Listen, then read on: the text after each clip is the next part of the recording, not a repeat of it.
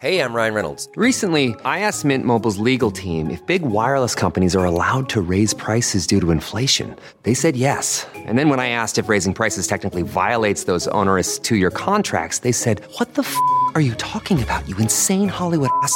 F- So to recap, we're cutting the price of Mint Unlimited from $30 a month to just $15 a month. Give it a try at mintmobile.com slash switch. $45 upfront for three months plus taxes and fees. Promo rate for new customers for limited time. Unlimited more than 40 gigabytes per month. Slows. Full terms at mintmobile.com. I'm Margaret Brennan in Washington, and this week on Face the Nation, domestic and international crises test global relations as world leaders converge in London for Queen Elizabeth's funeral. Their next stop, the annual United Nations gathering in New York.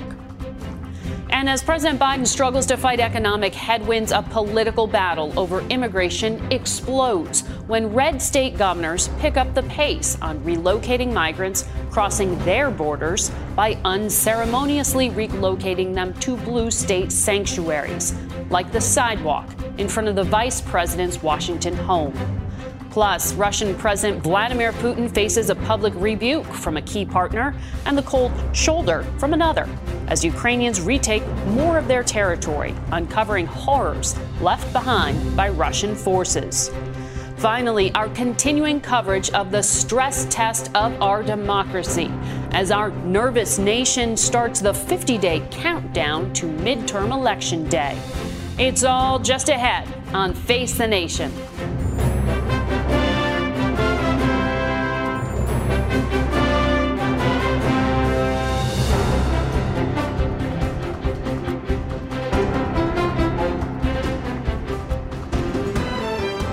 Morning and welcome to Face the Nation. It is a somber Sunday as we come on the air today. In London, there is unprecedented security for the hundreds of world leaders, including President Biden, who are gathering for tomorrow's state funeral of Queen Elizabeth. It will be the largest assembly of heads of state and government in years. Our Scott Pelley spoke with President Biden before he left for the UK and discussed how he's navigating the new world order for tonight's season premiere of 60 Minutes. President Xi and Vladimir Putin have met on the same day that you and I are sitting here in the White House. And I wonder if this is a new, more complicated Cold War. How do you manage it? I don't think it is a new, more complicated Cold War. Look, when um, when President Xi invited Putin to Beijing during the Olympics, where they had their meeting and the you know the new relationship. Not long after that, I called President Xi, not to threaten at all, just to say to him, we've met many times, and I said that if you think that Americans and others will continue to invest in China based on your violating the sanctions that have been imposed on Russia, I think you're making a gigantic mistake, but that's for your decision to make. Thus far, there's no indication that they've put forward weapons or other things that Russia has wanted. So, uh, well, maybe I shouldn't say anymore. Oh, I wish you would. No. Here at home, a political firestorm erupted between Republicans and Democrats over immigration, an issue made more complicated by challenging relationships between the U.S. and some of our neighbors to the south. Republican governors have been relocating some who've crossed the border into their red states for months now. But last week, the images of migrants flown or bust from Texas to Martha's Vineyard, Vice President Harris's residence in Washington and New York City has sparked a fury of political backlash. I think it is um, the height of irresponsibility, much less just, um, frankly, a dereliction of duty when you are an elected leader to play those kinds of games with human life. They were so proud to be sanctuary jurisdictions, saying how bad it was to have a secure border. The minute even a small fraction of what those border towns deal with every day is brought to their front door, they all of a sudden go berserk. Now, New Yorkers and people in Washington, D.C.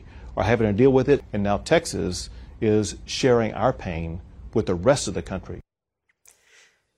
The U.S. is set to record more than 2 million migrant arrests at the border with Mexico this year, a record high. We turn now to Democratic Congressman Henry Cuellar. He represents a border district in South Texas, and he joins us this morning from Laredo. Uh, Congressman, I know you feel strongly about what's happening in your backyard. I wonder if both you and your constituents support busing these migrants up and down the East Coast. Look, you know, first of all, we need solutions and not theater. Uh, by sending off uh, folks off to uh, New York and Chicago, it does bring attention, but I we want to focus more on solutions on the border. We got to give Border Patrol, we got to give ICE, Homeland Security, the equipment, the you know, the making sure they have everything where they can enforce the law. Because if we don't have repercussions at the border, we're going to continue getting 8,000 people a day. And let me mention one more thing, Margaret. You know, they, they might get two buses uh, a day uh, in some of those cities. Just for my hometown of Laredo, we're sending out 21 to 26 buses a day yeah. out of Laredo, just to give you an idea what's happening here. Right, understood the volume, but of course, in some of these places like Martha's Vineyard, there aren't even, you know, migration centers and there was no coordination. Is that the part you're objecting to? Yeah, look, after all, uh, the, the, migrants are human beings and we got to treat them like human beings. Yeah. They're being used as political pawns to get, uh, uh, to get publicity. But at the same time, you know, I represent some of the poorest counties along the border uh, in the nation. Right. Well, I know you have shared with us um, some video of what's happening uh, in your district um, that law enforcement officers have shared with you. Um, some pictures, some video that our viewers are seeing right now. Uh, is law enforcement getting the resources that they need? No, look, you know, the men and women in green, uh, the men and women uh, from Homeland, they need to get the support they're good men and women. And what they need to do is have two things. One, they need to get more personnel, and we're adding more personnel in the appropriations bill. Uh, they need to get the equipment. They need to get, but uh, they need to get help. But the most important thing is they got to be able to enforce the repercussions because if you don't enforce what the does repercussions, that mean? what does that mean repercussions are you talking about the fact that many of these migrants that are being bused are from countries like venezuela where the u.s cannot deport them because of diplomatic relations being so strained look you know right now we're getting people from saudi arabia china india bangladesh and of course cuba uh, and uh, venezuela there are certain folks, you know, the countries that might not accept some of the people. You got to look at the asylum, but most of the people coming in don't apply for asylum.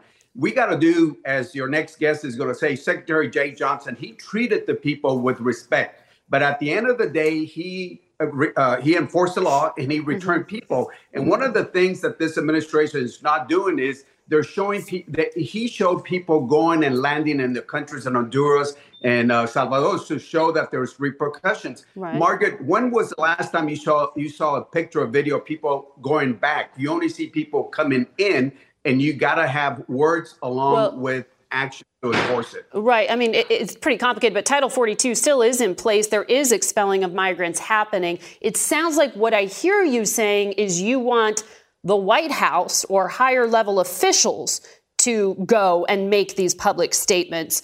Um, it, Vice President Harris, when she was asked about this, pointed right back to people with your job, lawmakers, to go rewrite the laws and pass immigration reform. Uh, what actually needs to be done, and how do you respond to that? Look, there are enough, and, and without respect to the VP, there are enough uh, laws on the book right now that can return people back. Secretary Johnson, your next guest, did it the right way. He he treated people with dignity, but he returned people and he showed images of people being returned because right now the the cartels are are using people because they make let's say $8,000 a person. In 2 years with all the people who have come in, the getaways included, that's about 4 million individuals. You multiply that by $8,000 and that shows you how much this yeah bad guys being enriched at the sake of the human beings. Well, on that point, the Homeland Security Secretary was on this program back in July after those 53 migrants died in the most tragic smuggling incident in this country. And he said it is possible, because of how sophisticated these smugglers have gotten, to bypass U.S. checkpoints sometimes. Um, is it that the framing of this conversation is completely wrong? Uh, that it's not just people walking across, that it is very sophisticated criminal enterprises? Look, everybody that comes across is somehow controlled by the uh, by the bad guys. I mean, people who just don't happen to walk across a river, across the border. It's all controlled by the uh, the migrants. Every sector, for example, along the border is controlled by some sort of cartel the, uh, across. Yes, they're very sophisticated. Yes, they got the money. Yes, they do counterintelligence. What happened to those 53 migrants? We don't have a checkpoint that's big enough to handle what we're seeing. So the bad guys were able to use that checkpoint because we haven't put the resources on that checkpoint like we need to do. Mm-hmm. Um, and I know you've shared images with us of some of the coyotes, some of the smugglers who have gotten these trailers filled with people across. But there is interdiction taking place. I know you know that. What are you oh, saying yes, is needed? well, what I, what I'm saying is, if you look at the border patrol sectors in my area, 60% of the border patrol agents are in border processing centers. That is, they're taking care of migrants. 10% of them are doing administrative work that leaves only 30% of the Border Patrol doing the work. 30%. Therefore, large numbers coming in will be crossing. And then you also have more deaths out there because there's less yeah. Border Patrol agents saving. Border Patrol needs help. Men and women in green need help. No ifs, no buts about that. Congressman, lastly, you know, one of the bigger problems in this country right now is the economy and the worker shortage that we have. I wonder if this is part of that. If you have people who are desperate for economic opportunity coming here and America needs workers, isn't there some way to make this work for America? Absolutely. I support a guest worker plan. I support a way that you can, and we passed that from the House. We were waiting for our Senate to get that okay. done. And I will tell you that if we have people under a guest worker plan, then Border Patrol's job will be done easier because the people looking for a job will come in the legal way, and then Border Patrol can focus on the bad people. So it would help us on, on security. So we need to make our legal system work okay. better. All right, Congressman, thank you for your insights. And we turn now to the guest you heard the Congressman talking about, Jeh Johnson. He served as Homeland Security Secretary under former President Obama, and he joins us this morning from New Jersey. Um, Mr. Secretary, uh, your policies are being endorsed here. Um, I don't know if you want to respond, though, to what the Congressman said in terms of a stronger message needing to be sent by this administration going to countries and showing that expelling of migrants is happening? Well, thanks for having me on, Margaret. First, I know that uh, following me is Professor Robert Pape, uh, who will present some findings on his research. I've been a big proponent of his research now mm-hmm. about the concerns around white nationalism for some time, and I urge your viewers to pay close attention to what Professor Pape has to say. Um, information, illegal immigration is an information sensitive phenomenon. It reacts sharply to information in the marketplace about perceived changes in enforcement policy on our southern border. Mm-hmm. Uh, this administration, I believe, unfairly is perceived as, as lax on border enforcement. In fact, uh, we are sending back over 100,000 people a month and have been for the last two years, over 2 million people. The lesson I learned managing this issue is you've got to repeat yourself maybe 25 times before anybody will listen to you. You have to show that we are, in fact, sending people Why back isn't probably about as fast as. Well, that's a good question. My friendly advice to the current administration, DHS, and the White House is we have to continually stress that we are, in fact, with the machinery of government about as fast as we probably can, given the current legal construct and the resources we have, sending people back at well over 100,000, either expulsion or, or deportation. That's a lot of people. Now, there's a larger problem here that, frankly, we did not face when I was in office. We were dealing principally with the Northern Triangle countries Guatemala, Honduras, El Salvador, and Mexico. This problem has become hemispheric. Mm-hmm. Uh, in addition to those countries, you now have Cuba, Nicaragua, and Venezuela who are not cooperating with us. Their countries are literally imploding, uh, and there's migration to the north and the south. Uh, our, our Border Patrol capabilities, our resources are bigger than they were eight, seven years ago uh, when I was in office, but they do struggle to, to keep up with this, with this crisis. Right. And uh, from, from my point of view, we need to stress that we are, in fact, returning people as fast as we can. So, when it comes to moving migrants around the country right now, you're a lawyer. The federal government moves migrants from the border to other parts of this country quite often. What's the difference when a state governor does it, albeit, I know, without warning? Well, there's a right way and a wrong way to do that, Margaret. The wrong way is on 20 minutes' notice to send people by bus or airplane to the Edgartown airport or to Mass Ave in front of the vice president's residence without giving local resources, NGOs, shelters, local government an opportunity to plan for how they intend to feed and, and, and clothe and, and house migrants. Mm-hmm. What the governors of Florida and Texas are doing, frankly, is a political stunt uh, and treating people like livestock. The right way to move people to the interior, and I think it's something that we should do. 8,000 a day uh, into McAllen, into Henry Cuellar's district in Laredo or El Paso, I've been saying for some time is not sustainable. Yeah. And so we do need to move people to the interior, but through a well coordinated effort in coordination with NGOs, Catholic charities, state and local government, and the federal government. There is a right way to do that. It requires coordination and cooperation. Why isn't that happening? um, I guess is the question we keep coming back to. And as you're saying, it's becoming politicized. The Wall Street Journal had an op ed saying it's hard to imagine a bigger spectacle of American political failure than the histrionics over migrants. They slam Republicans for staging a political stunt, but they also say Democrats are just trying to deflect away from their own border policy failures. Is that a fair assessment in your view? Frankly, Margaret, the politics currently are such that politicians, elected officials find it more advantageous to simply scream at the other side and complain about how evil or lax the, the other side is. It does take political courage to come together and put together legislation on comprehensive immigration reform. It passed the Senate in 2013. It failed in the House in 2014. But that's simply the only way we're going to deal with this problem uh, through uh, guest worker programs, through stronger border security, through trying to address the problem at the source. It takes political courage, but right now the politics of this issue are all wrong, and I'm afraid nothing's getting done. But but we have a crisis, so it requires action. Do you see a clear, coordinated planning or strategy from the White House that controls Customs and Border Patrol and Homeland Security and the people on the front lines of this?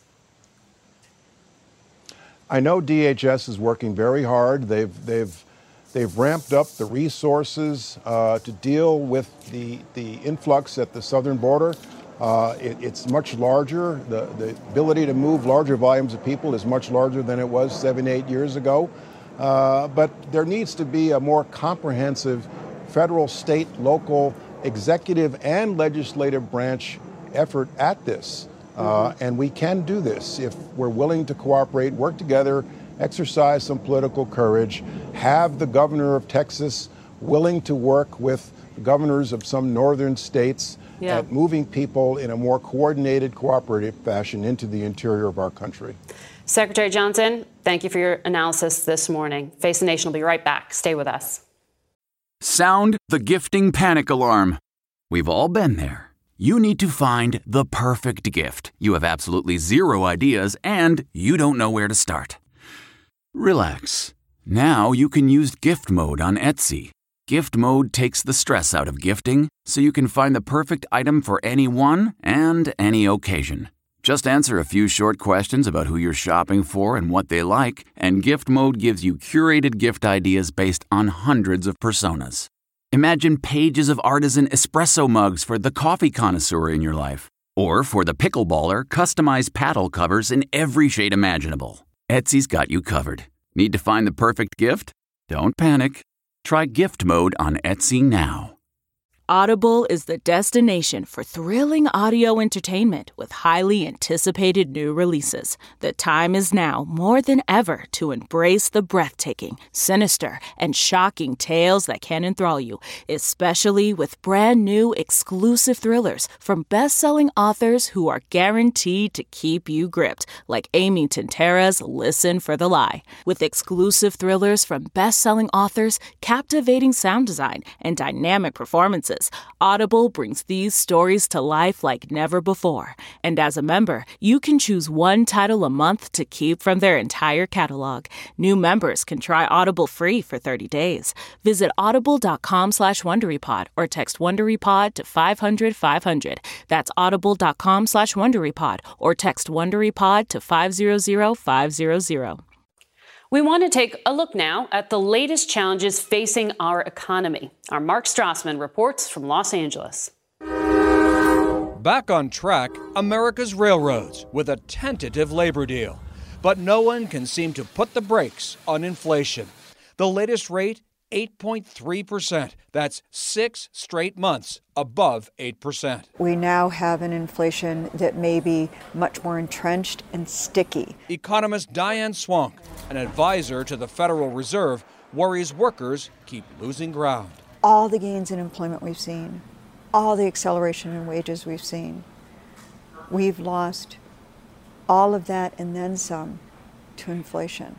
Blame a tangle of lingering buffeters including the pandemic recovery, consumer demand, Ukraine, and the supply chain muddle, which is why averting a railroad strike was so critical. This doesn't help the backlog at Southern California ports, the gateway for roughly 40% of American imports. Here at the Port of Los Angeles, the director says 28,000 shipping containers need to go out by train. That number should be zero. Good news dropping gas prices. 368 a gallon's the national average, down 26 cents in the last month. Now bad news. Grocery costs jumped 13.5% year to year, the biggest leap since 1979. Electricity, car repairs, rent all up. Same for medical costs, even trips to the dentist. With more people living paycheck to paycheck, the average household spending $460 more a month than a year ago and mortgage rates also trending up. The 30 year fixed average creeped above 6% for the first time in 14 years. For everyday Americans, it's a lot. And the more entrenched inflation becomes, the thornier the recovery. On Tuesday, the Fed meets again, and you know the agenda. Analysts expect another rate hike, the fifth one this year. Our Mark Strassmann reporting from Los Angeles. We'll be right back. We turn now to Ukraine and recent setbacks for Russian President Vladimir Putin, both diplomatically and on the ground in Ukraine. That blue area is territory retaken by Ukraine in recent days, and they've made some horrific discoveries there. CBS News foreign correspondent Deborah Patta reports. This is what Russian troops left behind when they fled Izium in panic. A pine forest of death more than 400 wooden crosses marking shallow graves, and new allegations of atrocities to add to a list of war crimes so long it numbers over 30,000. It's overwhelming for investigators who've been at it for months now. Multiple torture chambers across the region dispense the terror that kept civilian populations under control. These grim discoveries come after a lightning counter-offensive reclaimed most of the territory seized by Russia in the northeast at the start of the war. It began here in Bayrak, where Russian soldiers fled their bases down here in panic, clearing the way for Ukrainian forces to reshape the battlefields of Kharkiv. Vladimir Putin's war is not going according to plan. Here's Volodymyr Zelensky braving liberated towns near the front line to pay tribute to his soldiers this past week. President Zelensky, where he told us he intends to keep Russian troops on the run. The main thing that we are coming back and we are on the way to the end. In striking contrast to Vladimir Putin desperately needing allies who's yet to visit his troops on the ground. Reduced to this a video showing the leader of the Russian mercenary group Wagner recruiting prisoners for the war in Ukraine, promising freedom in exchange for fighting on the front line. Wagner has been accused of human rights atrocities in Syria and several African nations, raising the haunting fear of more wooden crosses on shallow graves in a country that has already endured unimaginable suffering. Our Deborah Patta reporting in Ukraine. We'll be right back with a lot more Face the Nation. Stay with us.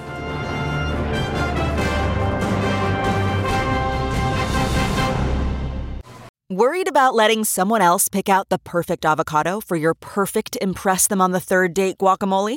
Well, good thing Instacart shoppers are as picky as you are. They find ripe avocados like it's their guac on the line. They are milk expiration date detectives. They bag eggs like the 12 precious pieces of cargo they are. So let Instacart shoppers overthink your groceries so that you can overthink what you'll wear on that third date. Download the Instacart app today to get free delivery on your first three orders while supplies last. Minimum $10 per order. Additional terms apply.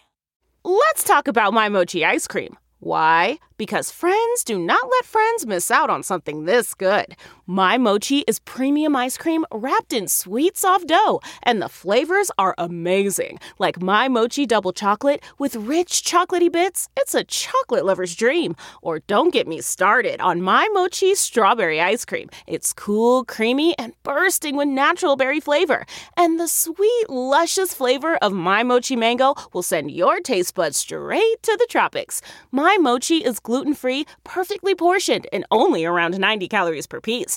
Taste the joyfully chill sensation of My Mochi ice cream today. Find My Mochi at Walmart or visit MyMochi.com to locate a grocery store near you. Welcome back to Face the Nation. We are joined now by Andriy Kostin, the Prosecutor General of Ukraine. Good morning, and thank you for being here. Good morning. Uh, we just saw our correspondent show some pretty horrific images of what is happening in your country. You keep a database of possible war crimes. You have more than 30,000 documented. How do you begin to sort through them and prioritize? Uh, first of all, at the moment, we have fixed uh, 34,000 war crimes in Ukraine. Um, when we are talking about prioritization, of course, the cases like we see today and yesterday and days before of war crimes committed in Kharkiv region, including the Izium, of course, such cases are our priority. Nevertheless, we have a lot of cases which are still ongoing, which started in places like Bucha and Irpin. And all of the shelling and destroying of all of civil uh, objects in Ukraine are also fixed and then are also investigated. Mm-hmm. So what we see now is, of course, the uh, horrible amount of potential war crimes committed by Russian aggressor. I would like to say even that what we see now is a system of Russian aggressor, what they do on the occupied territory.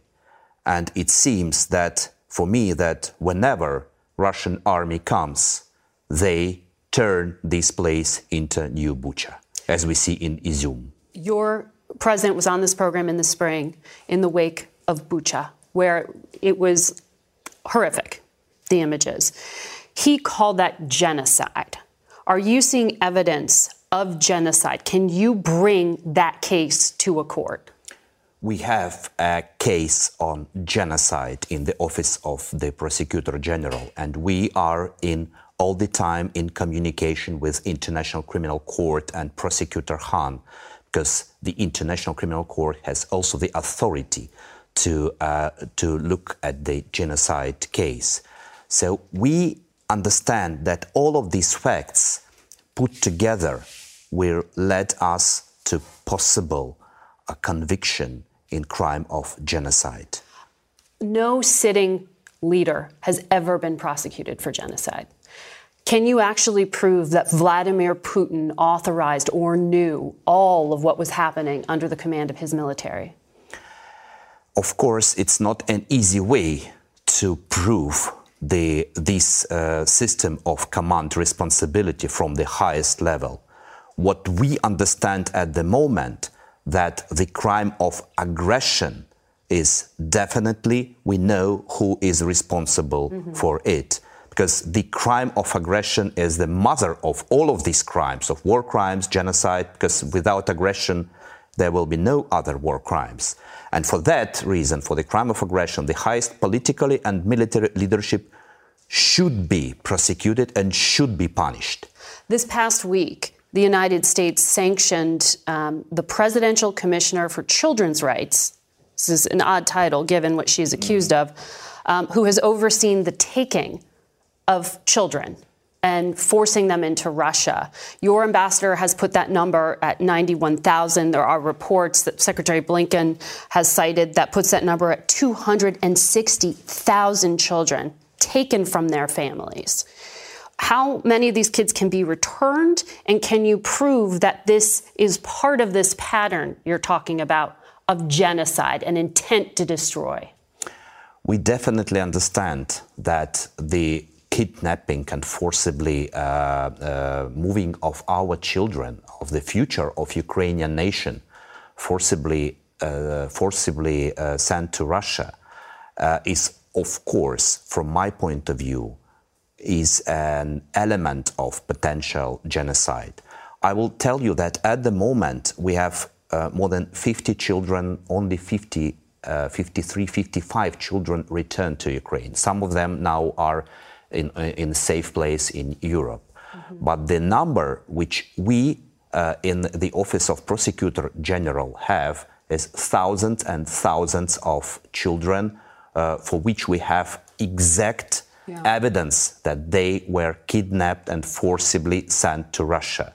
We, we identified now more than 5.5 thousand children who were kidnapped and sent to Russia because we, right.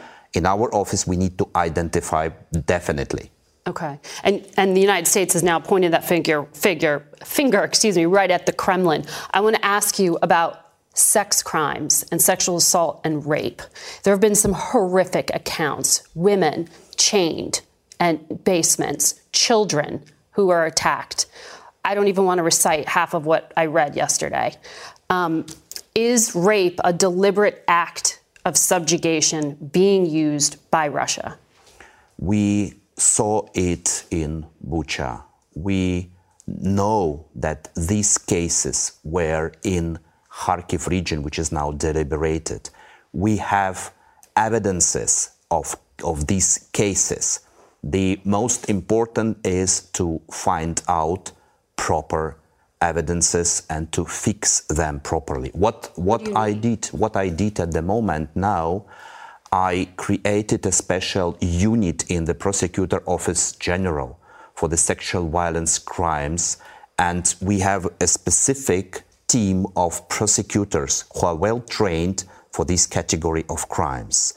The, uh, it's important for us to communicate with people and to find out these cases mm-hmm. in order for the victims of these cases to report about them. And for this reason, we also are in close contact with our colleagues in European countries where a lot of people who Ukrainians who uh, fled to Europe, some of them could be victims or witnesses of sexual violence crimes. And we are now communicating, trying to find also these cases. Mm-hmm. Now, in the Office of Prosecutor General, we have now more than 40 ongoing investigations on cases where we definitely know that the crime of sexual violence was committed by Russian aggressors. Sir, thank you for your time today, Mr. Prosecutor General. Thank Good you. Good luck to you. We'll be right back. We turn now to democracy and politics. University of Chicago professor Robert Pape studies political violence. And Professor Pape, good morning to you. Good morning. It's good to have you here in person. Uh, when we spoke back in January about the research you've done at that point, you issued a warning that stuck with us because you talked about the threat of political violence around the midterm elections. We are 50 days away. What are you worried about now? Margaret, we have not just a political threat to our democracy, we have a violent threat to our democracy. It's important to remember that January 6th wasn't just trespassing and going into a federal building. Thousands of individuals use violence to stop the peaceful transfer of presidential power. What we have been tracking at our center at the University of Chicago, the Chicago Project on Security and Threats, for a year and a half is the violent portion of that insurrectionist movement.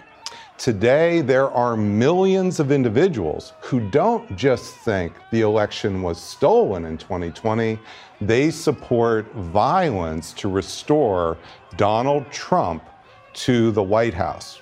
In fact, just over the weekend, that is just a few days ago, we conducted our most recent nationally representative survey. Today, there are 13 million individuals, the equivalent, I should say, of 13 million individuals who support the use of force to restore Donald Trump to the presidency. It's about 5% of the U.S. population. 5%. Have extrapolated out from your research. Um, that's obviously disturbing. Um, I want to ask you about the context we are in right now because we're seeing a lot of stressors. The economy, clearly one of them, and what we've been talking about today immigration Yes. and migration. Um, you were on last time talking about something called the Great Replacement Theory. And that is the belief among some of these insurrectionists that the Democratic Party is trying to replace voters with new people, more obedient voters. How widespread is that conviction, and does what is happening now in cities up and down the East Coast trigger this? Um, it, it likely could, Margaret, reinforce these fears of the great replacement. To be clear, we're focusing on not just support for Trump, but the violent support for Trump that overrides democracy. And when you look at that, what you see is there are two big drivers among those 13 million individuals. The first driver is this fear of the great replacement, the idea that the Democratic Party is uh, replacing the current electorate, the current white electorate, with more uh, minority voters uh, from the third world. And, you to be clear, non US citizens cannot vote in federal elections in the midterm races, just to be abundantly clear. That Please is continue. correct. It is a conspiracy theory, but it's not just on fringe social media like Parler, Gab, 4chan, 8chan. This is every day on Fox News. It's on Newsmax. It's on One America. It's on talk radio. So this is driver number one. Driver number two is a belief in the QAnon cult idea, which at first blush sounds a little um, almost laughable that uh, sa- they would believe a satanic group of pedophiles runs the U.S. government. But we've done focus groups with these folks. And what they really mean by that, Margaret, is that there are politicians that have gotten on the Lolita Express with Jeffrey Epstein and have taken money for foundations, for political support Corruption. for corrupt. That's what's really going on. So if you marry those two together, you have a dangerous cocktail. You have the fear of this great replacement happening um, by a Democratic Party, and then you have the fear of corruption and immorality, and that's that dangerous combination that's leading to violent support against our democracy. So uh, you just mentioned QAnon. Um, and as you just explained, it's a set of conspiracy theories involving sex trafficking. And there is this belief that President, former President Trump is the one person or one of the people who could end it all. And I want to play some video here because at a political rally last night, uh, Mr. Trump used a song titled after a QAnon slogan. I want to play the sound, and, and listeners will have to listen to the music, not necessarily what the president's saying. Listen to the background music. It would never have happened with me as your commander in chief, and for four long years, it didn't happen. And China with Taiwan is next. That is a QAnon song. The former president has posted images of himself wearing a Q on his lapel on social media with the phrase, the storm is coming. That's another one of their slogans. What does all of this mean, and is it threatening? Uh, first, it is threatening. Just to cut right to the heart of it, what it means is that the former president is willing to court not just supporters of his, but those who support violence for his goals, number one of which is being restored to the White House. This is extremely disturbing because, well, in the fall of 2020, in a presidential debate, Donald Trump could be asked, Well, do you know what a Proud Boy is? Or do you know what QAnon is? And he could say, Oh, I'm not so sure. That's not the case today. Today, it's quite clear. And the problem that we face is that um, over and over in uh, tweets by the former president, he is deliberately stoking not just the fires of anger getting him political support, mm-hmm. but the fires that are leading to that violent 13, the, the equivalent of 13 million. And that is really the heart of our problem that we face as a threat to democracy. Mm-hmm. Because if it's just a political threat, well, then we can have elections. But once it's not just denying an election, but using violence as the response to an election denial, now we're in a new game. And that's why it's so important we have this conversation. What has the FBI search of the former president's home done to the people you were tracking? So, what we've done in our poll, the one that we just recently did over the weekend, is we asked an additional question, which is Do you believe that the use of force is justified to prevent the prosecution of Donald Trump for mishandling classified information? And the numbers go up a bit. Not huge, goes from 13 to 15 million. But interestingly, when we pull apart the data, you get a slightly different set of supporters Mm-hmm. So, what's really concerning is there's a little bit of ebb and flow that goes up as we see new issues come on the horizon. Mm-hmm. And that means that we need to just realize this is really important and we need to have this national conversation about what we really want in our country. And that's why we have you here today to, to start that conversation. Sir, thank you for sharing thank you, your information. We'll be thank back you. in a moment. Say goodbye to performance robbing engine deposits with Shell V Power Nitro Plus Premium Gasoline. Hate to break it to you, but lower grade fuel can leave deposits in your engine that build up over time and leave your engine's performance severely lacking. Thankfully, Shell V Power Nitro Plus removes up to 100% of performance robbing deposits with continuous use in gasoline direct injection engine fuel injectors. Download the Shell app today to find your nearest Shell station and rejuvenate your engine with Shell V Power Nitro Plus Premium Gasoline. Fuel up at Shell. Thanks to ADT, our presenting sponsor.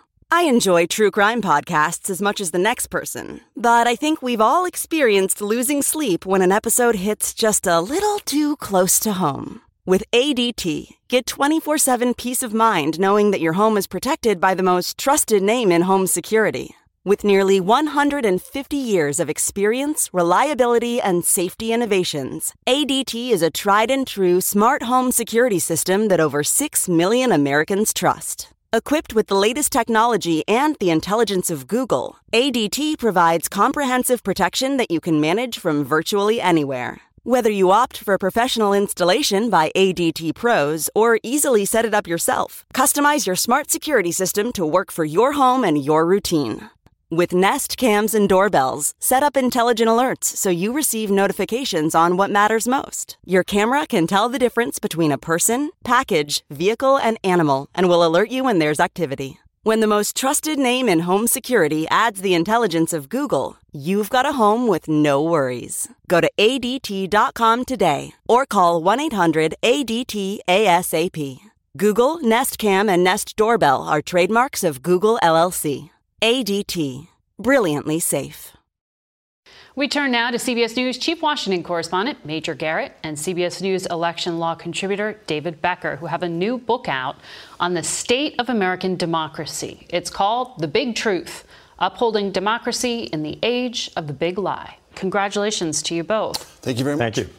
You know, Major, I want to start with you because in those, just literally the first page of the book, you use the phrase American Civil War. Mm-hmm.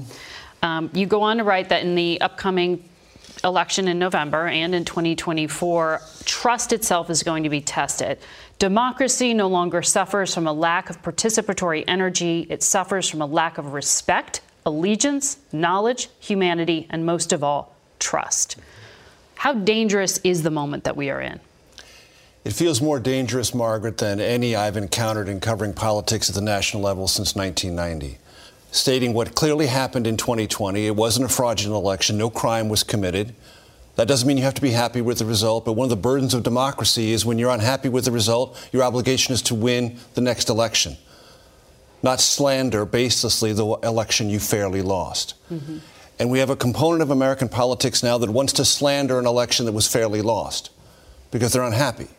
And that unhappiness does not entitle you to drag down American democracy. Because if, Margaret, we enter a phase in American life where either political party refuses to accept a fair and verified election simply because it lost, then we will dismantle democracy bit by bit before our very eyes. One of our colleagues here, Nicole Sganga, interviewed Kim Wyman. She is the senior election security lead at uh, part of Homeland Security. She spent 30 years working in elections out in the state of Washington. And in this interview, she clearly is feeling uh, that this threat is, is hitting home. Take a listen. Some of the threats are real, you know, we're going to hang you. I hope somebody puts a bullet in your head, that kind of thing. Um, so it's unnerving. it's unnerving. It's a Homeland Security official being moved to tears by what she is talking about. I mean, it, it, it's, it's extremely powerful to me to hear that. How common is that right now? Yeah, unfortunately, it's very common. She, like so many of her colleagues, and she's seeing this because she's working with them, are facing an onslaught of threats and harassment and abuse in the aftermath of the 2020 election that is completely divorced from the reality of their success. The election professionals all over the country, red states, blue states, Republicans, Democrats, somehow managed the highest turnout we have ever seen in American history in the middle of a global pandemic. And the ultimate results of this election were withstood scrutiny from 60 courts around the country. It was remarkable. What's the scenario they fear this November? They embrace aggressive transparency. They want everyone to see everything that they're doing. And yet, despite the facts, despite that transparency, all that seems to matter is that some people believe that it's impossible for their candidate to lose. And if we get so divorced from that reality, we get so divorced from our democratic principles that, as Major said, we start being unwilling to accept the, the possibility of defeat, what might then what, what might be possible then? Mm-hmm. And we've already seen this. This isn't hypothetical. We've seen this on January 6th, and we could see in the future dozens of little January 6th, not focused on Washington on one particular date, but focused in many different places on many different dates. And Major, you talk about the um, political benefits to calling 2020 into election, particularly for the former president. According to CBS numbers, in battleground states, over 60% of Republican candidates on the ballot are election deniers. Two of the best known, perhaps, Kari Lake out in Arizona uh, and Doug Mastriano in Pennsylvania. Is this, indulging this, simply the cost of winning an endorsement from the former president, who is a political powerhouse? Or do they believe it? It's certainly the former. Getting President, President Trump's endorsement runs through a sieve that requires you to say the 2020 election was stolen. And if you say it the loudest of any of the Republicans also vying for that endorsement in any particular state, you're most likely to get that endorsement. But Kari Lake's an interesting example of this phenomenon. She said before the primary was decided that fraud was afoot. She said while votes were being counted, fraud was afoot. She was trailing, and then she came out ahead, late in the process, and said it was then, therefore, legitimate. I would only say that is not a veil of hypocrisy. That is the very definition of hypocrisy. The exact process you assailed is the one that made you the GOP nominee. Therefore, it's legitimate only because you become the nominee. That doesn't add up. David, we've talked in the past about um, Democrats who have questioned the outcome of elections. Um, Republicans often point to that when, when this is discussed. Um, how concerned are you now that this kind of language is just becoming not normalized, but made into just a political tool? Yeah, I'm very concerned about that because, factually speaking, right now, we have the most professional, accurate, transparent, secure election system we've ever had, and it keeps getting better every election cycle.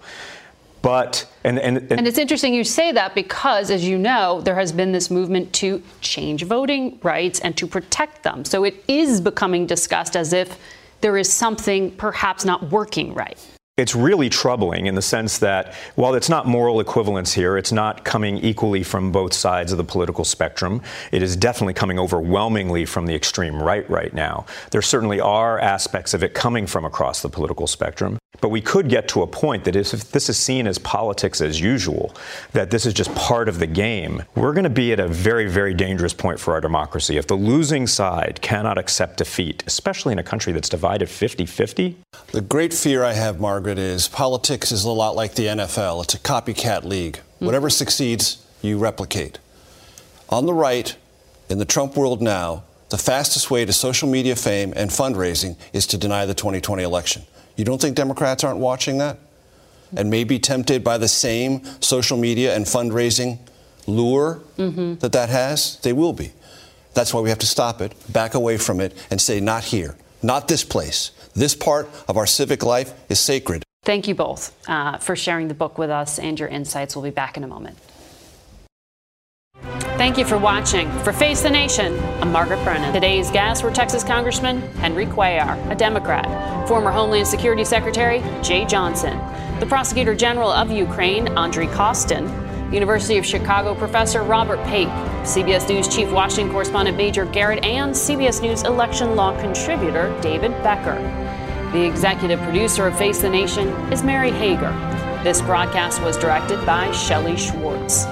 Face the Nation originates in CBS News in Washington.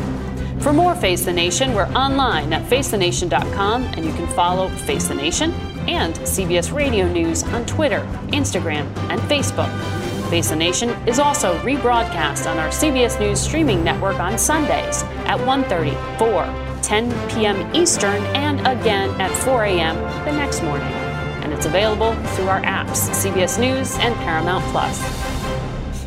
Hey, everybody, Jon Stewart here. I am here to tell you about my new podcast, The Weekly Show, coming out every Thursday. We're going to be talking about the uh, election, earnings calls. What are they talking about on these earnings calls? We're going to be talking about ingredient to bread ratio on sandwiches.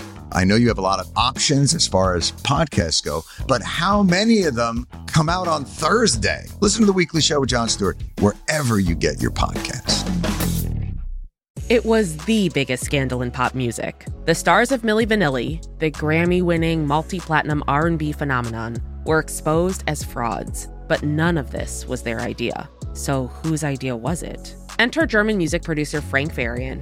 He saw the success of acts like Michael Jackson and Prince, and he wanted in, no matter the cost. So he devised the perfect pop heist two once in a lifetime talents who were charismatic, full of sex appeal, and phenomenal dancers. The only problem? They couldn't sing. But Frank knew just how to fix that. Wondery's new podcast, Blame It on the Fame, dives into one of pop music's greatest controversies and takes a never before heard look at the exploitation of two young black artists. Milli Vanilli set the world on fire, but when the truth came out, Rob and Fab were the only ones who got burned. Looking back now, it's hard not to wonder why did everyone blame them and not the man pulling the strings? Follow Blame It on the Fame, Milli Vanilli, on the Wondery app or wherever you get your podcasts. You can binge all episodes of Blame It on the Fame early and ad-free right now by joining Wondery Plus. Always on the go? Now you can take CBS Mornings with you. Wake up to your daily dose of news and interviews with today's leading figures in politics, business, and entertainment in the CBS Mornings On the Go podcast. Available every weekday wherever you get your podcasts.